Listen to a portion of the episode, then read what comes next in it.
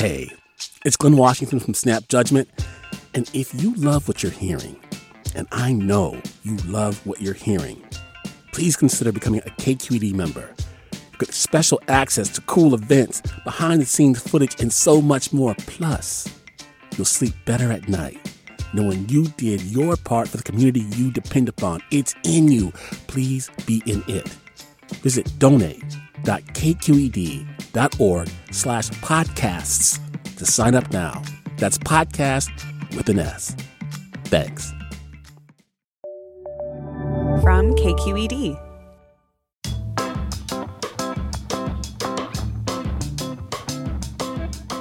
Hey, hey, hey, you have made it to the final installment of this year's Prop Fest series. Well done.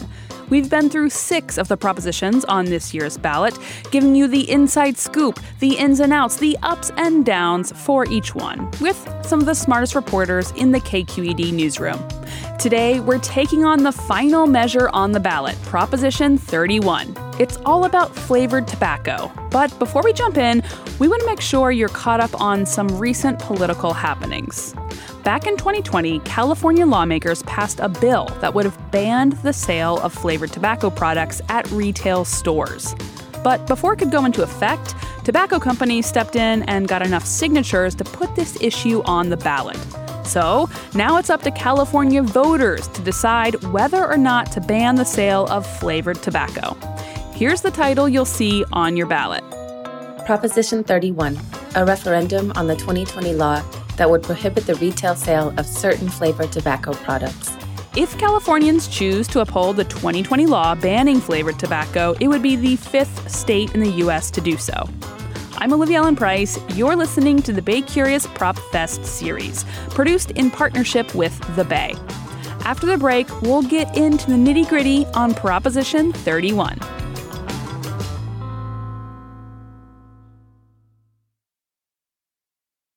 Support for Bay Curious comes from Sierra Nevada Brewing Company, committed to brewing things the right way since 1980 because when you're a family run brewery, there's no other way to do it. Sierra Nevada Brewing Company, still family owned, operated, and argued over. And be sure to stay tuned through the end of the show so you can play our monthly trivia game for a chance to win some cool prizes. Hey there, this is Brittany Luce from NPR's It's Been a Minute. KQED's podcasts like The Bay, Bay Curious, Mind Shift, Right Nowish, and more all tell the stories of the Bay and beyond with reliable, human centered journalism. They aim to inspire, make you think, entertain, and expand your understanding of the place you call home. Here's how you can support podcasting at KQED. Showing your support is easy, and you can join Brittany in supporting KQED Podcast too at donate.kqed.org slash podcast. That's donate.kqed.org slash podcast.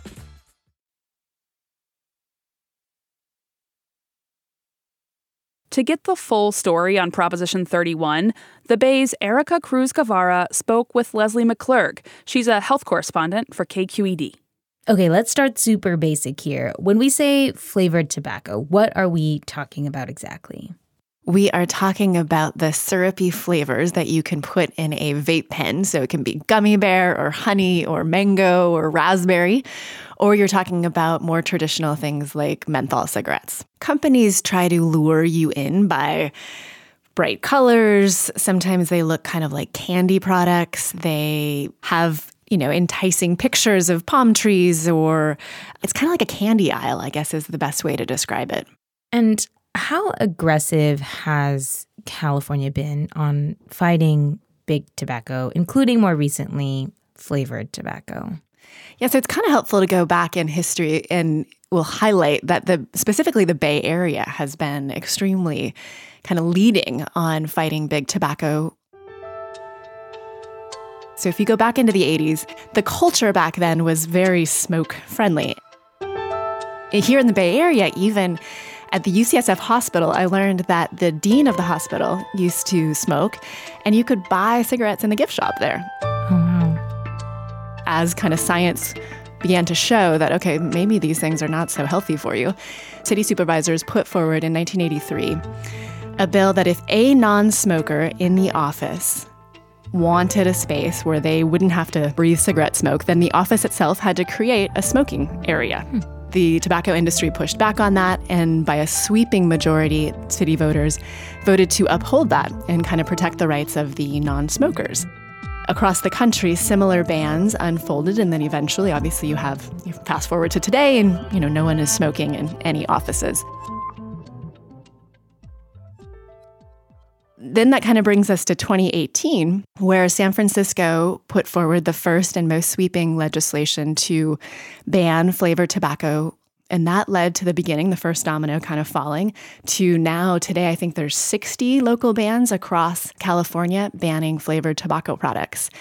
So then in 2020, uh, there was an effort by State Senator Jerry Hill, he's a Democrat in San Mateo, to put forward a statewide ban against flavored tobacco products. So to take those products off store shelves. That was SB 793. Bill 793 by Senator Hill, an act relating to tobacco products. Senator Hill, the floor is yours. Thank you, Madam The law President. did not apply to hookah, uh, premium cigars, loose leaf tobacco. These were all excluded.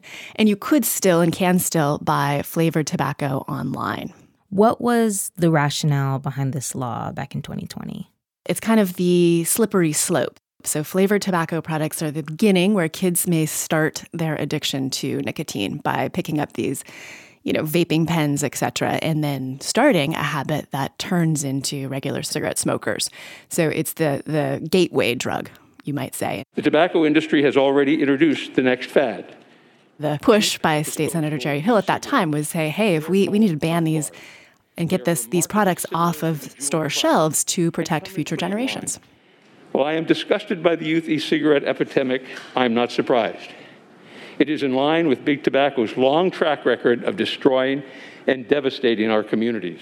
So, I mean, that's pretty straightforward, uh, the argument there behind that law. But how does it bring us to Prop 31? Right. So that law really never went into effect. It went into effect, I think, for you know a few days, three days after SB 793 went into effect, the tobacco industry proposed a referendum on that law. Here we are two years later with Proposition 31. And basically, the tobacco industry is using this referendum to ensure that their flavored tobacco products stay on store shelves across California. So, what are we voting on exactly? If you vote yes, flavored tobacco products will be banned from store shelves. And these are products, like I've said, on you know convenience stores and vending machines. Those physical products you won't be able to buy. If you vote no, flavored tobacco will stay on store shelves. And again, either way, flavored tobacco products, you can still, you know, legally purchase those products online. And any local bans across the state will remain in place. So you, you know, still wouldn't be able to do it in, say, San Francisco. In 2021, federal data showed that about 2 million high school students had used tobacco products in the last 30 days, with e cigarettes being the most popular way of using it. Among those students, about 85% had used a flavored e cigarette recently.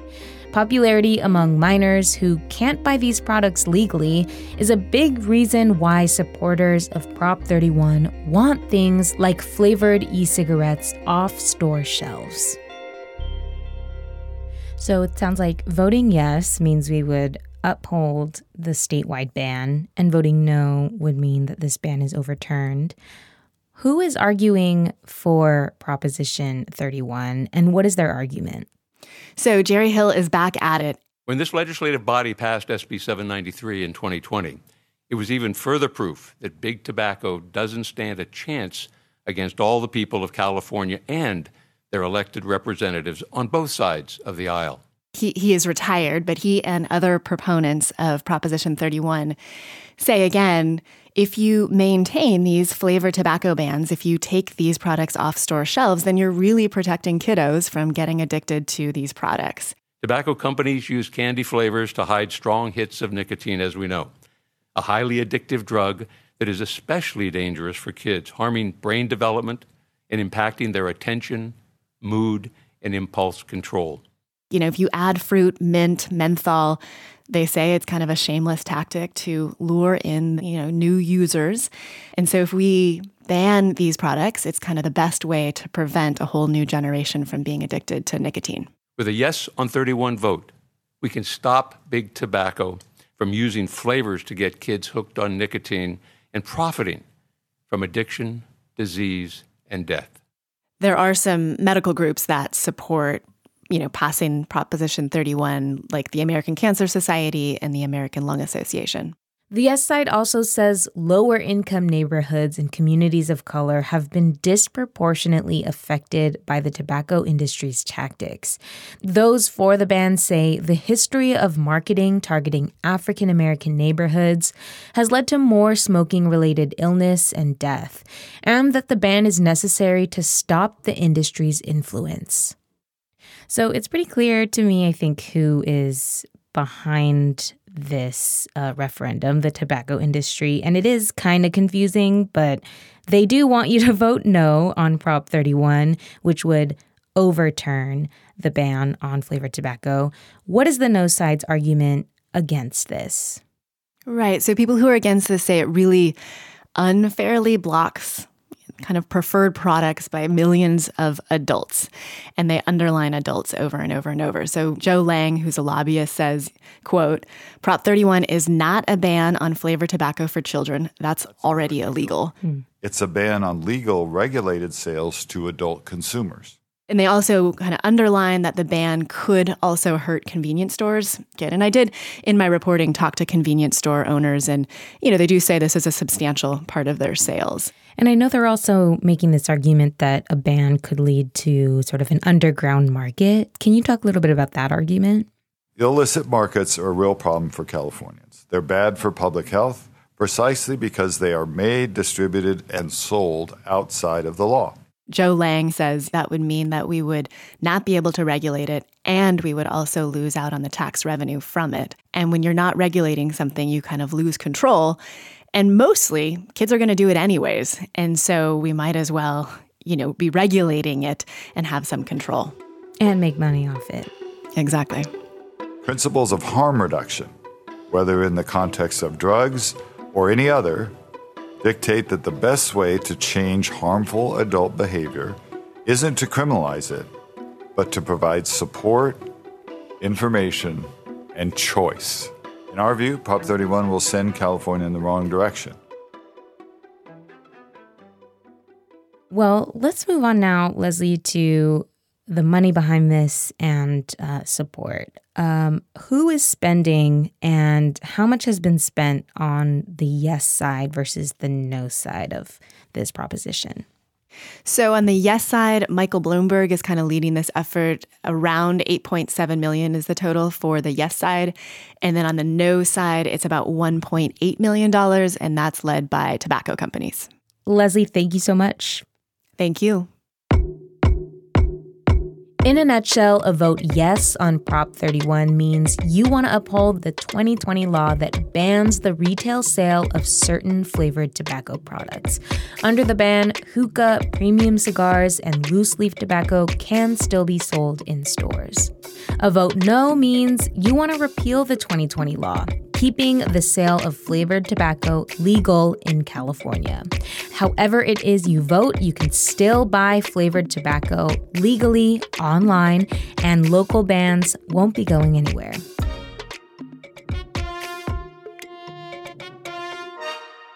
Okay, friends, that is a wrap on PropFest.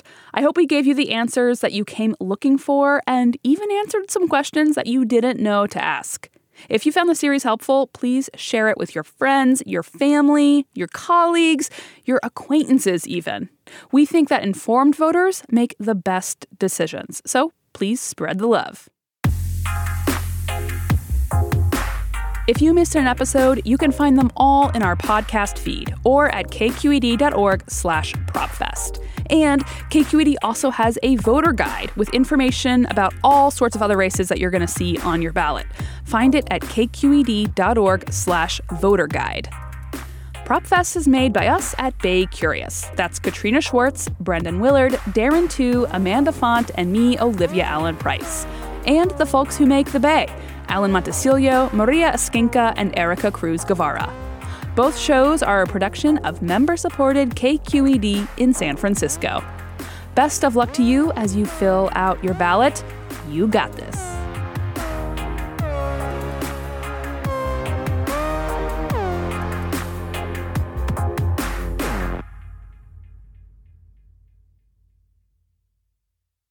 Hi, Bay Curious listeners. Are you ready to play May's trivia game? Every month, we read a question here at the end of our episode. You can give us your answers over at our website, kqed.org slash baycurious, or just click the link in the episode description. Out of the correct answers, we'll randomly choose one lucky winner to receive a cool prize package with Bay Curious swag and Sierra Nevada goodies. Okay, our question for the month is The world's longest running pillow fighting contest was held from 1966 to 2006 in what Bay Area town? Our trivia quiz is made possible by Sierra Nevada Brewing Company. Good luck! Hey there, it's Olivia Allen Price, host of Bay Curious, the podcast. KQED Podcasts wants to thank listeners like you whose support makes this podcast possible. If you want to help us continue to make great content, visit donate.kqed.org slash podcasts. That's donate.kqed.org slash podcasts. And thanks.